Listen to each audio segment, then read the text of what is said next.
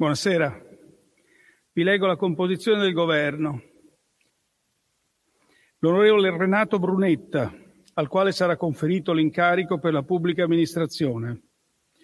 L'onorevole Maria Stella Gelmini, alla quale sarà conferito l'incarico per gli affari generali e le autonomie. L'onorevole Mara Carfagna, alla quale sarà conferito l'incarico per il Sud e la coesione territoriale.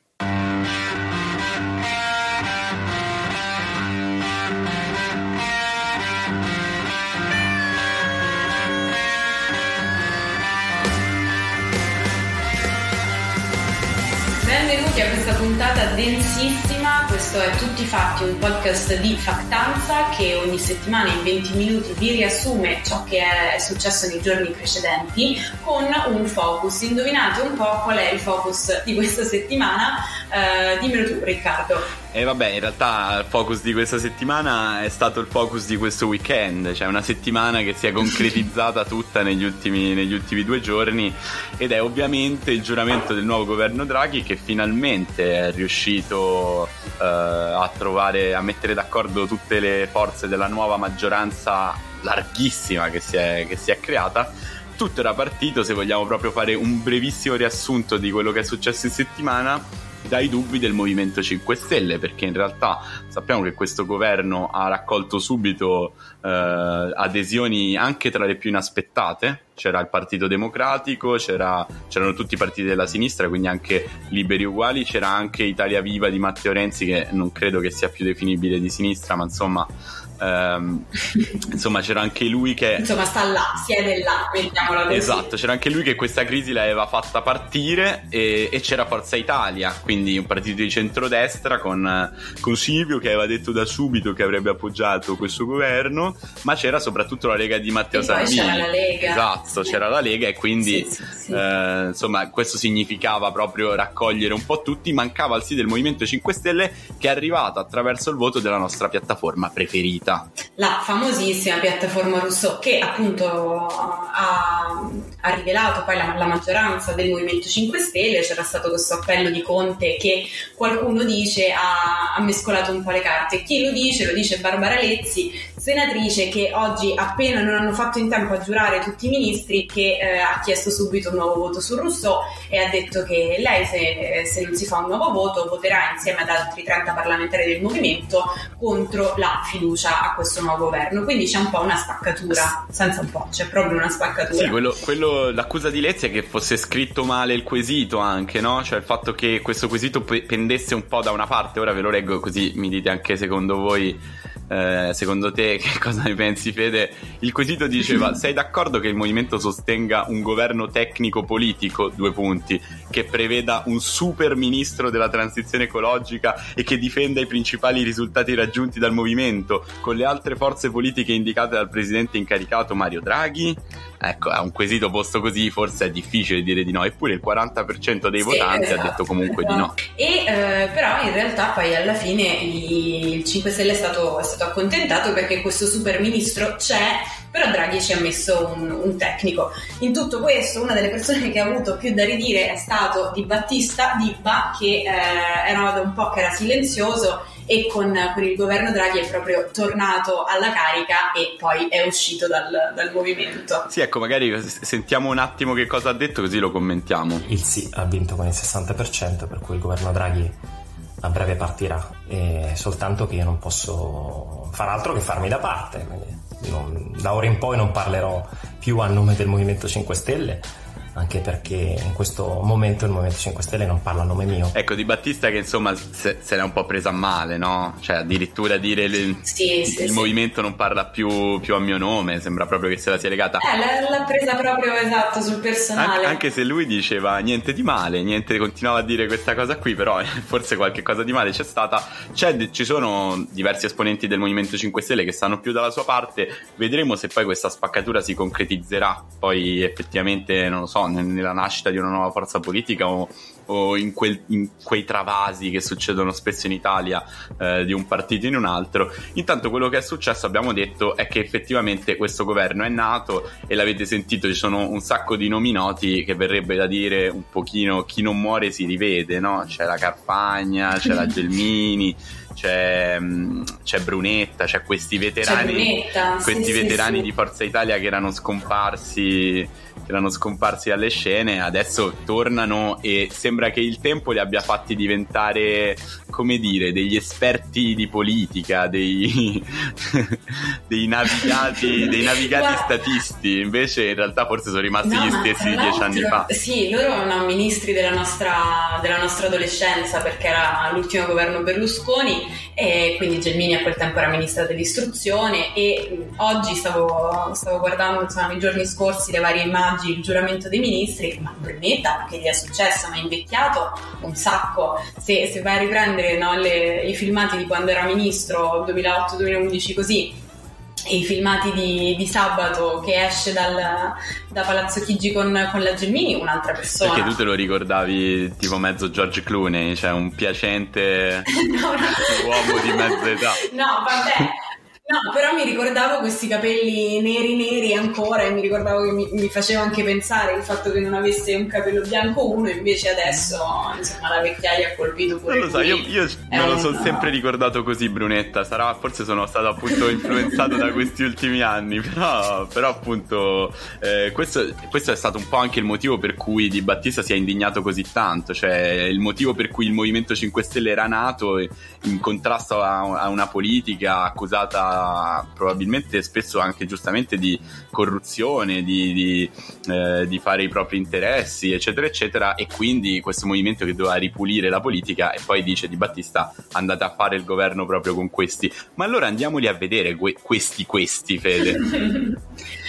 Allora, questi questi, partiamo proprio dai, dai, tre di Forza Italia, Carfagna, Brunetta e Gelmini, che sono tutti e tre ministri senza portafoglio. Carfagna al sud della coesione territoriale, ehm, è stata appunto ministra per le pari opportunità nel, nell'ultimo governo Berlusconi e poi è diventata presidente presidente vicepresidente della Camera dei Deputati. Brunetta era ministro della pubblica amministrazione nel governo Berlusconi ed è ministro della pubblica amministrazione anche adesso e Gelmini, eh, famosissima ministra dell'istruzione di, di, quei tempi lì, oggi è agli affari regionali e alle autonomie. Sì, si può dire che mm, sulla scaletta, tra l'altro possiamo anche rivelare questa cosa, che la scaletta la scrivi tu perché quando la scrivo io tipo vengono 10 pagine per ogni punto della scaletta e hai scritto giustamente guess who's back di fianco a ogni volta, a, a, ogni ministro che si era già sentito in questo governo. Esatto, sì, sì, sì. Ma perché mi sono, per me è stato proprio un, un revival. Invece un altro guess who's back, ma molto più recente, in realtà è una conferma, è Federico D'Inca ai rapporti con il Parlamento. E poi c'è Fabiana Dadone che era stata ministra della PIAC, quindi adesso passa questo testimone a Brunetta e in questa legislatura, in questo governo qui, è uh, ministra delle politiche giovanili. Sì, chissà questa, questa cosa che succede, no? Che Fabiana Dadone era ministra delle, della pubblica amministrazione, quindi tu pensi, ok, ha delle specifiche competenze in quell'ambito, e invece no, ora politiche agricole, eh, forse sempre perché inizia per PA e quindi magari non lo so, ha fatto questo scherzo. Ma ti posso dire che lo penso un po' di tutti questa cosa, cioè leggendo la eh lista sì. dei ministri, no? È quello che facevano prima e quello Infatti che fanno era adesso. una provocazione apposta. Ma no? una invece che ha mantenuto il, il ruolo della, del governo precedente è Elena Bonetti, una delle due ministre che aveva innescato no, la crisi di, di governo, ministra di Italia Viva, ed è stata confermata nel suo precedente ruolo, quindi ministra alle pari opportunità e alla famiglia. E c'è un'altra donna, le donne di questo governo sono pochissime e sono tutte concentrate nei ministeri senza portafoglio. Sì, 8 su 23. Esatto, purtroppo, meno male che ce ne sono 8, forse insomma per raggiungere la parità ci vorrà un po' più di tempo di quello che pensavamo. L'ultima ministra dei senza portafoglio è Erika Stefani, leghista, al Ministero eh, della Disabilità, che secondo me è molto interessante perché è comunque no, un'area sociale, un incarico sociale che non è proprio l'area di concentrazione primaria della Lega. Sì, effettivamente. Silenzio. no, scusa, pensavo, pensavo, che finissi. Pensavo che finissi la frase. No, effettivamente, effettivamente non lo è. E, e, questo, e questo, ci dice un pochino di, di tutto qualcosa di, di, di, di come è anche stato composto degli interessi dei partiti nel, nel, piazzare i propri ministri un po', sì, un po qua e là sì, per, sì, per, questo governo. Invece poi sui ministri con, con portafoglio, beh, dimmi No, eh, ricorderei appunto che i ministri senza portafoglio sono quelli che non hanno alle spalle una struttura, eh, una struttura ministeriale, quindi insomma non c'è un, un, vero e proprio palazzo che li rappresenta in cui lavorano, eccetera, eccetera. Però appunto fanno, fanno qualcosa di specifico. Non c'è un palazzo e non c'è neanche un budget dedicato che forse è no, l'altra sì. cosa un po', un po' importante. Invece nei ministri con portafoglio c'è questa commistione tra garantire la continuità e adesso vediamo un po' con chi, inserire i tecnici e mantenere qualche politico. Partiamo da lui, l'unico e il solo che sta sempre là quello oramai è il posto suo, non glielo dava nessuno.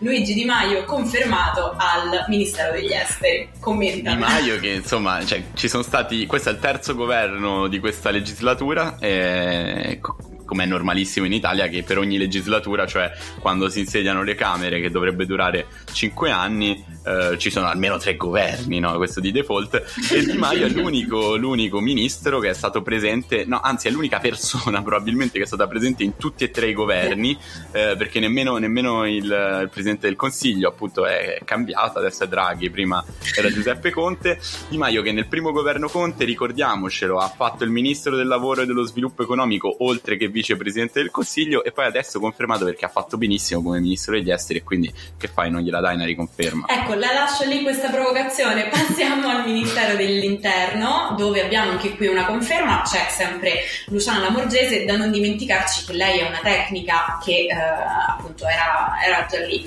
Abbiamo poi alla giustizia Marta Cartabbia, prima presidentessa della Corte Costituzionale, accademica, giurista costituzionalista eccezionale e l'avevamo già nominata perché era uno dei nomi noti sì. tra i tecnici come possibile alternativa a Draghi. Sì, diciamo che in, un, um, in, una settimana in cui i cronisti politici non sono riusciti ad azzeccare manco un nome o comunque non c'è stata neanche quella solita bagarre, quelle voci di corridoio che si rincorrono, eh, perché sì. Draghi è stato molto bravo appunto a rispettare a non dare nessun, nessun indizio, a non, dire, a non dare nessuna anticipazione. La Cartabia, forse Marta Cartabia, che eh, è una figura di, di, di grande spessore del, tra i costituzionalisti, sì, sì, sì, era l'unico nome che si era effettivamente fatto, ma probabilmente più per, per lo spessore della sua figura che non, non, ta- che non per, per, voci che erano, che erano fuoriuscite. E tra l'altro, lasciami dire, il passaggio da... Eh, buona fede, buona di, Ecco, scusami, il passaggio da buona fede a Marta Cartabia, e questo sì che è un bel passaggio in questo governo, eh. questo mi rende proprio felice. Guarda, c'è un modo di dire in italiano, ma non lo dirò, di quando si comparano due cose che non possono essere comparate. Ecco, va bene così. Andiamo avanti. Andiamo avanti con i ministri. Alla difesa c'è un'altra conferma che è Lorenzo Guerini del PD uno dei pochissimi eh, senatori che, che, ha ottenuto il PD c'è, esatto, eh, c'è appunto Guerini alla difesa e poi c'è Orlando al lavoro che era quello che era stato ministro dell'ambiente con Letta e poi ministro della giustizia sia con Renzi che con Gentiloni, Gentiloni sempre perché se hai delle competenze specifiche rimani in quel settore là. Sì, esatto, infatti esatto, è successo esattamente così. così. Infatti anche, anche Giorgetti, Giancarlo Giorgetti della Lega che era stato era stato sottosegretario alla presidenza del Consiglio, eh, adesso invece diventa eh, un ministro dello sviluppo economico Uh, lui Giorgetti è un po' considerato il moderato della Lega, no? Questa ombra di Salvini, sì, spesso sì, descritta sì. dai giornali. E insieme a lui il suo collega è uh, sempre senatore della, della, Lega, Massimo Garavaglia, che va al turismo, perché adesso il, il turismo ha un ministero uh, tutto per sé, diciamo, diciamo il, il, Ministero della Cultura si, si scinde e la cultura rimane a Franceschini per attività culturali, che quindi è un'altra conferma, invece Garavaglia Lega prende il, il, Ministero del Turismo. Sì, e diventano due, tutti e due, infatti come dicevi, ministri col portafoglio, eh, una, cosa, una cosa un, un, po' inedita. E invece poi iniziamo con le cose sì. veramente inedite. No, prima diciamo, insomma, c'è un altro, un altro tecnico, Daniele Franco, eh, al Ministero dell'Economia e delle Finanze. Eh, Franco è uno considerato molto vicino a Draghi, è stato alla guida della Banca d'Italia, eh, da, da, cioè è stato direttore generale della Banca d'Italia dal 2019, eh, insomma sembra una, uno di quelli di cui Draghi si fidava e a cui forse aveva già pensato da subito. Esatto, esatto. Mi ha fatto molto ridere il Sole 24 Ore che eh, lo ha chiamato il super tecnico, no? Mm. Quindi evidentemente oltre ai super ministri abbiamo anche i super tecnici. Super Daniele Franco, grandissime personalità. esatto. E questo, questo, super ministro che abbiamo detto è un, un tecnico, è il ministro, ehm, il Ministero per la transizione ecologica e c'è Cingolani che è un fisico ricercatore accademico che è stato alla guida di diversi istituti italiani specializzati, uno tra tutti forse qualcuno l'ha sentito nominare, l'Istituto Italiano di, di Tecnologia, che oggi è un'eccellenza nazionale. Quindi, sì, sì, sì, sì. sembra anche questa sembra appunto un, una scelta felice, cioè, tutti i tecnici sembrano, sembrano in, in, ottime posizioni, questo, questo, sicuramente. A proposito di tecnici, al Ministero delle Infrastrutture e dei Trasporti ci sarà Enrico Giovannini, un altro tecnico, un economista, uno statista, un accademico, eh, anche lui viene da, dal, mondo, dal, mondo, universitario, insegnava a, a Tor Vergata e alla LUIS, non so se adesso potrà continuare, eh, è stato presidente dell'IS Istat, eh, insomma, anche lui ha un bel curriculum. Altro tecnico è appunto Patrizio Bianchi all'istruzione, ex rettore dell'Università di Ferrara e lui era stato chiamato dalla Azzolina a guidare quella task force di esperti che, doveva, che aveva formulato poi in realtà il piano per la riapertura delle scuole a settembre che non è stato mai, mai messo in atto. Poi gliel'ha fatta l'Azzolina, cioè prima lei l'ha, l'ha, l'ha chiamato e lui poi dopo le ha preso il posto. esatto, le ha soffiato soffiato, le ha soffiato il posto, però anzi no, anche in quest'ottica di, di, continuità comunque inserire qualcuno che era già stato in quel mondo lì, eh, bene.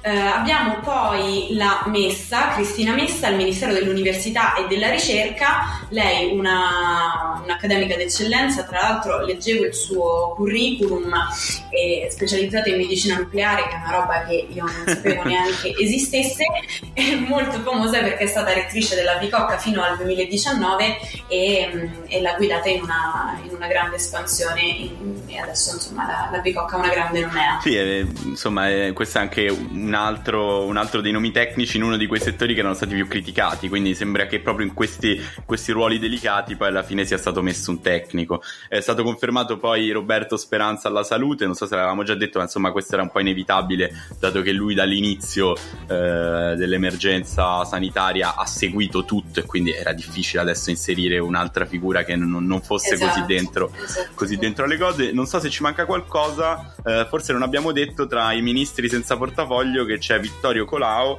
ehm, quello che era stato a capo della famosa task force eh, che doveva decidere come, eh, come guidare l'Italia fuori, fuori dalla crisi e, tut- e, tutto il nuovo piano. Sì, poi era un'operazione che non aveva più avuto seguito. Esatto, e Vittorio Colau eh, che sarà ministro della transizione digitale, non super ma comunque transizione digitale. Sì, lui molto, molto familiare con, molto familiar with, lo stavo dicendo in inglese, con quel mondo eh, perché è stato CEO di Vodafone, è, è, uno dei pochissimi ad aver ricoperto posizioni di, di tale spicco nelle, nelle, grandi tecnologiche e tra l'altro è stato il CEO di Vodafone quando Vodafone ha uh, ceduto Verizon, che è sempre una compagnia telefonica Uh, eh, UK nel 2013 e quella insomma fu un'operazione da 130 miliardi di dollari, quindi una, un'operazione molto, molto importante per, per, Vodafone, anche perché vabbè, insomma, in quell'operazione lì Vodafone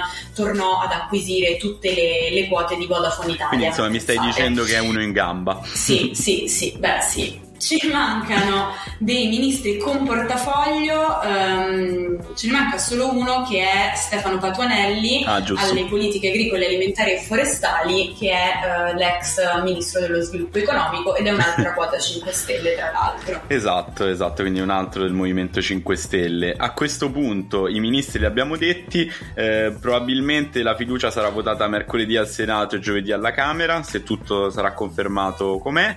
Poi vado veloce Fede perché abbiamo già quasi vai, raggiunto vai. i nostri 20 minuti canonici. eh, cambiano i colori delle regioni, ma tanto li sapete. Abruzzo, Liguria, Toscana e la provincia di Trento diventano arancioni, la Sicilia torna gialla e ci, saranno, ci sono delle zone rosse locali, ahimè, tanto chi ci abita lo sa meglio di noi, eh, in Umbria e nella provincia autonoma di Bolzano ci sono un po' delle restrizioni particolari maggiori rispetto a tutte le altre zone arancioni. Sì, il, un giallo scuro, un arancione sì. scuro. Ed è invece prorogato fino al 25 febbraio il divieto di spostamenti fra regioni anche gialle. Vedremo poi, già si vocifera di prolungarlo anche a marzo, insomma aspettiamo il 25 e poi Uh, Vuoi sapere una cosa carina sulla provincia autonoma di Bolzano prima di passare alle nostre flash news? Assolutamente è, sì. È, è vietato praticamente tutto, cioè tra un po' pure scendere a fare la spesa, non sto scherzando, quello, quello è vabbè, consentito ma poco altro, però si può cambiare comune per andare a trovare il fidanzato o la fidanzata. Beh, vedi, è un po' tipo il, il famoso il cuddle buddy della prima puntata di questo podcast, magari così per esatto, andare a risentire. Esatto. Allora, Andiamo con un paio di notizie flash. In primis, il Parlamento europeo ha approvato il Recovery Fund, c'è stata questa sorpresa della Lega che è solita astenersi um, su queste materie e invece ha votato sì, coerente con l'appoggio a Draghi, meno coerente con, appunto, con tutta la sua storia politica. esatto, la stavo toccando un po' più piano. Um, quindi già da settimana prossima potrebbe entrare in vigore i famosi 672,5 miliardi di euro da distribuire entro il 2027 e l'approvazione dei piani nazionali di ripresa e resilienza è eh, richiesta entro il 30 aprile. Arriveranno anticipi eh, di, di, 27 miliardi di Italia su 209 totali, insomma si, si, inizia a mettere in moto questa macchina. Sì, poi diciamo altre due cose che sono successe in settimana di cui si è discusso, no? cose un po' vivaci, tipo che la Cina ha bannato sì, la sì, BBC sì. e anche social network eh, Clubhouse. La BBC perché semplicemente ha parlato di cose scomode, tipo eh, la persecuzione eh, della minoranza etnica degli uiguri eh, e alcune, mh, alcune, parti, alcune cose delle, su, dell'informazione sulla pandemia non sono piaciute alla Cina per come sono state trattate, quindi, quindi ha detto basta, voi ve ne dovete andare, anche perché leggo spesso Via. la BBC, no, non, non, non, la guardo, ma leggo spesso il sito e so, e so benissimo che sugli uiguri ha fatto un ottimo lavoro. Eh, invece eh, sul social Clubhouse magari dici qualcosa tu perché io non lo so usare. Sì, praticamente il, era arrivato appunto anche in Cina e stava esplodendo e sapete che su Clubhouse per accedere devi essere invitato e gli inviti si trovavano a prezzi folli, venivano fatti pagare perché questo? Perché gli utenti utilizzavano quella piattaforma eh, per aggirare la censura cinese e discutere di temi controversi che eh, non possono dibattere, dei quali non possono discutere sui social network che sono permessi dal Pensa governo te che stronzi questi, cioè, usavano, usavano un social per parlare, incredibile. Vale, sì, per discutere. E vabbè, a proposito di discussioni, è ongoing, quindi sta procedendo la discussione per il processo di impeachment di Trump, uh, sono usciti nuovi video no, degli, degli, attacchi a Capitol Hill, diciamo che la difesa di Trump mi sembra un po' che si stia arrampicando sugli specchi, non so a che cosa si appiglierà. Sì, tra l'altro eh, in realtà comunque sembra molto difficile che i senatori repubblicani necessari eh, ad approvare l'impeachment contro Trump ci siano, perché servirebbe che appunto in 16 almeno votassero a favore dell'impeachment, 16 senatori su 50 repubblicani, anche se molti sono sembrati un po', un po' scioccati da quello che è stato raccontato, cioè che questi gruppi erano molto organizzati, che già da mesi avevano pensato queste cose, che si erano fatti mandare delle armi, eh, che avevano avevano fatto un'azione coordinata, insomma sono arrivate parecchie novità. Nel mentre Biden sta eh, agendo sui provvedimenti che aveva messo in piedi Trump, quindi ha cancellato i finanziamenti per il muro con il Messico e ha chiesto la revoca di quel ban che Trump aveva tra l'altro recentemente imposto su TikTok e WeChat che saranno presto disponibili nuovamente per gli utenti americani. Sì, un altro mezzo casino che è successo in settimana invece è che la Russia ehm, ha minacciato di chiudere i rapporti con l'Unione Europea, si è molto lamentata di come l'Unione Europea si sia schierata eh, nella vicenda Navalny e aveva già espulso gli ambasciatori di Germania, Polonia e Svezia Svezia accusati di aver partecipato alle, mani- alle, alle, manifestazioni per Navalny, però per esempio sia la Svezia sia la Germania avevano detto che queste accuse erano prive di fondamento, eh, non che sia una cosa così particolarmente assurda partecipare a queste manifestazioni. No, esatto. ehm, e poi i tre paesi, insomma, in rappresaglia hanno espulso i rispettivi ambasciatori russi. Anche qui... Eh... Perché in effetti Esatto, anche... occhio per occhio, dente per dente, esatto, no? esatto. Sì, poi magari eh, anche della questione Navalny, di cui abbiamo già parlato, forse se non sbaglio la settimana scorsa, magari poi facciamo un approfondimento, sì. dato che adesso c'è tempo, visto che l'hanno condannato a due anni e otto mesi di carcere, e, mm, poveraccio. E invece noi ci salutiamo dicendoci due cose. La prima è che dalla prossima settimana potete mandarci delle domande per, mm, non lo so, sicuramente abbiamo spiegato male qualcosa e su qualcosa invece magari abbiamo spiegato troppo, quindi se diventiamo noiosi scrivetecelo. Invece se volete che approfondiamo qualcosa, volete farci le domande la settimana prossima, eh, io e Federica le eh, selezioneremo e, e ne proveremo a rispondere a qualcuna mandatene quante ne volete, tanto non le ricevo io, quindi non c'è nessun problema. Va bene, quindi ci aggiorniamo prossima settimana e buona domenica e buona settimana a tutti. Ciao. Ciao.